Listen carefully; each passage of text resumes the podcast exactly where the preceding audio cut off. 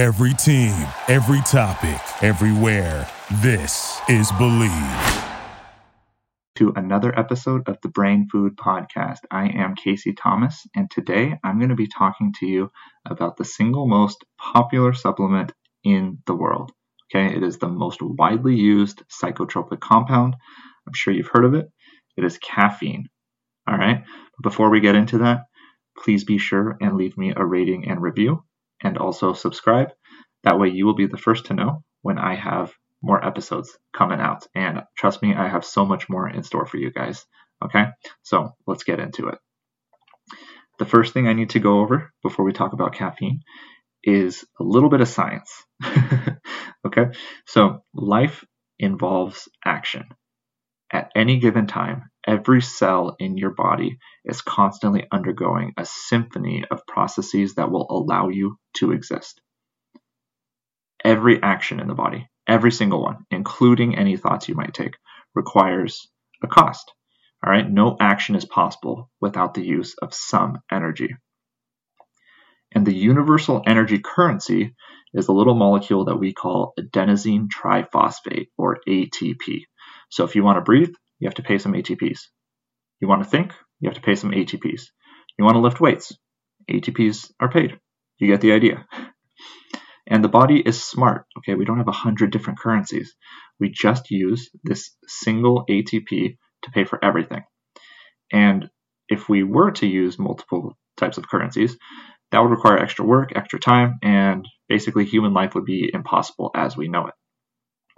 So the chemical equation for using ATP is this. You have one adenosine triphosphate, and when you want to harness energy, that will break down into adenosine diphosphate, one phosphate molecule, and some energy. Okay, so basically, all you've done is you've broken off one of your phosphates. All right, you've gone from a tri to a di, so you've taken away one of your phosphates. You had three, now you have two. And in exchange for breaking off that, you get a little bit of energy. And it's kind of like a spring, okay? The three phosphates are crammed together on the adenosine and they don't like it. And so you put a little bit of pressure right there, and it's like boom, one goes flying off. All right, and our body will harvest the energy from the release to do whatever work it is that we are trying to do. Some actions require a lot of ATPs, some require very few. Just depends on how much work uh, your body is trying to do. Now, there's one other term that I want to define, which is sleep pressure. Okay, so as the day goes on, I'm sure you've noticed and the longer you go without sleep, the more sleep pressure there is, and the more tired you become. And the mechanism behind this is a buildup of adenosine molecules. Now, you might recognize this term because I was just talking about ATPs, right, which is adenosine triphosphate. And so, basically, the more energy you, you use throughout the day, all these cellular processes that are going on, all of these adenosine molecules start building up and your body senses that okay? And that creates this sleep pressure this drive to rest and recover and restore itself. And once you do finally sleep all of these adenosine molecules they get cleared out okay? They get resynthesized they get repurposed they get reused. But it's not until that sleep happens that you can recycle those adenosine molecules. Until then you just have this buildup of all of this sleep pressure and so finally getting back to our topic at hand which is caffeine Caffeine is an adenosine antagonist. And all that means, it's a fancy chemical term, all that means is that it blocks your receptors, your sensors, if you will, from noticing that there is adenosine buildup. Okay, so you have these sensors and they're like, they're looking for adenosine. And the more adenosine there are, they, they give a little tally to your brain and they tell you, oh, I'm sleepy, there's a ton of adenosine here. But what caffeine does is it covers up those sensors and it says, nope, no adenosines here. You can't see anything. All right, so the adenosines are still there, you just don't feel it anymore. And because you're blocking these receptors, what happens is your body becomes more alert and more awake, which is, you know, the classic motive for using caffeine. Okay, it's the classic wake me up, it's the classic stay awake compound. All right, everybody's drinking coffee, everybody's drinking tea. Energy drinks are so common these days. So, what does the science say? The science says, as expected, caffeine is a reliable and effective compound for the purpose of increasing your state of wakefulness and also suppressing any kind of tiredness that you're feeling. Everybody knows about that. It's not really interesting, I suppose. But let me tell you some other interesting work that's been done with caffeine and looking specifically at brain performance. So there was a study looking at military. Okay, military is always first to do these kind of research studies. They're always, you know, pushing their soldiers to the limit. And a compound that can help them stay awake and be better performing combat ready uh, soldiers, that's something that they're very interested in, right? So here's what they did: they took a took some soldiers and they sleep deprived them. okay, uh, very typical of them to do that. And what you see when you sleep deprive individuals is that their performance and their mood suffer quite drastically. What they were able to do is they were able to rescue some of that performance with caffeine.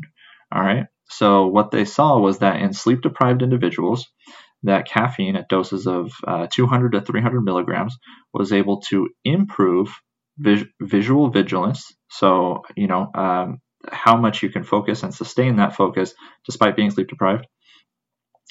They were also able to improve choice reaction time. Okay, so how quickly can you process something and make a decision? Uh, they were also able to improve measures like fatigue, uh, improve measures of sleepiness, and um, just in general doing better on vigilance, reaction time, and alert and alertness. Okay. One thing that did not improve was mark, marksmanship. This requires very fine motor coordination and control and steadiness. Okay, and caffeine was not able to rescue this performance, um, which which is a little bit unfortunate, but that that was what they found. And so, you know, the study, which was very interesting, very useful for uh, military, basically was able to conclude that caffeine can improve cognitive function, improve vigilance, and even improve learning, memory, and your mood um, when you are sleep deprived. And that's a whole host of things that are improved by one simple compound. All right. One caveat to all this is that there are some people who uh, not only don't respond to caffeine, but actually experience a worsening effect. Okay, they'll get nervous, they'll get anxious, they'll get jittery. Uh, most people kind of self select in this. Most people who are not coffee drinkers are some of those people who experience those symptoms, which is why they are not coffee drinkers. But you know, some people will also mistakenly force themselves to consume caffeine, despite the fact that it might cause them to have this kind of reaction um, in the mistaken belief that it will help their performance. But in fact, it's actually making it worse. So experiment on yourself and see if it's right for you. Now, here are some other things that the scientific research has found about caffeine. Uh, one thing is that at very low doses, caffeine can actually reduce anxiety in normal people. But at high doses, even if you're totally fine with caffeine and it helps you out all the time, the higher the dose you go, the more likely you are to get those same exact symptoms of anxiety, nervousness, and jitteriness. Okay, so uh, regardless of genetic predisposition. So you have to be careful with your dose, and I'll talk about dosing in a little bit, but dosing does matter. Caffeine has also been found to improve mood state. I'm sure you've seen people who get cranky if they don't have their cup of coffee in the morning, uh, but caffeine has been shown to help out with mood state, believed to be due to reducing fatigue. And a really interesting finding about caffeine is that it not only reduces fatigue, but it also decreases your rating of perceived exertion. Okay, so what does that mean? Rating of perceived exertion just means how hard do you feel like your body was working just now? All right. Typically, you see this scale in physical tasks, but it applies to anything. And through its action as an adenosine antagonist, caffeine will actually make all of your tasks feel a little bit easier. In that sense, you can actually push yourself a little bit harder than your body would have naturally let it do. So, with that, you can get more quality training sessions in, more quality studying sessions, more quality anything if you're able to push yourself a little bit harder. So, in that sense, caffeine can be very good.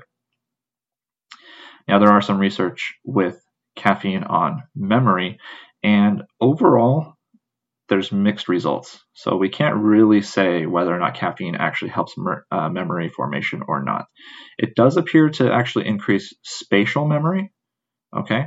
However, when you're looking at working memory, it's a little bit more muddy. The working memory is the stuff you're using right now. It's not like some deep memory from when you were a child.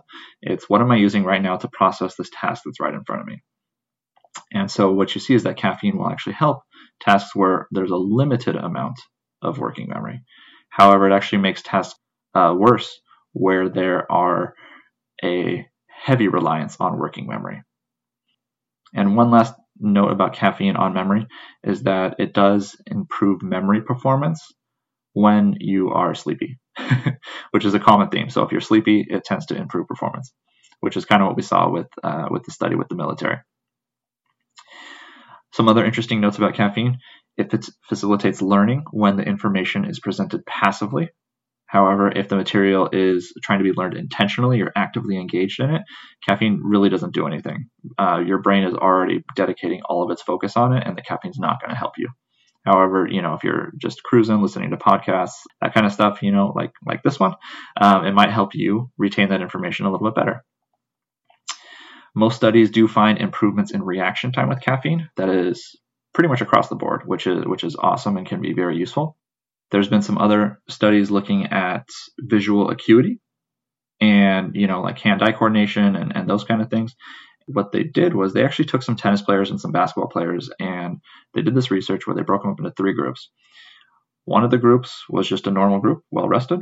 One of the groups was sleep deprived. And then another group was sleep deprived and given caffeine. And so they wanted to see, okay, how good is your hand-eye coordination? Let's let's see how many you know uh, baskets you're you're making. Let's see if you can serve your uh, tennis serve with extreme accuracy. And here's what happened.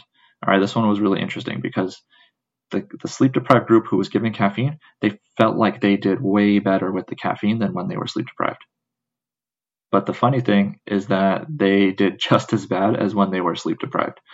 So the, the, the punchline to that really is caffeine can be useful to rescue some performance if you are sleep deprived, but really it kind of pales in comparison to just getting more sleep. All right, so if you're forced to be sleep deprived, caffeine can be useful. But if you really want to see an improvement in your performance, then you should just be getting more sleep, okay? Now, the last point that I want to talk about here, I kind of, you know, rush through a bunch of studies, but the last point I want to make here is that the effects observed are for acute caffeine use.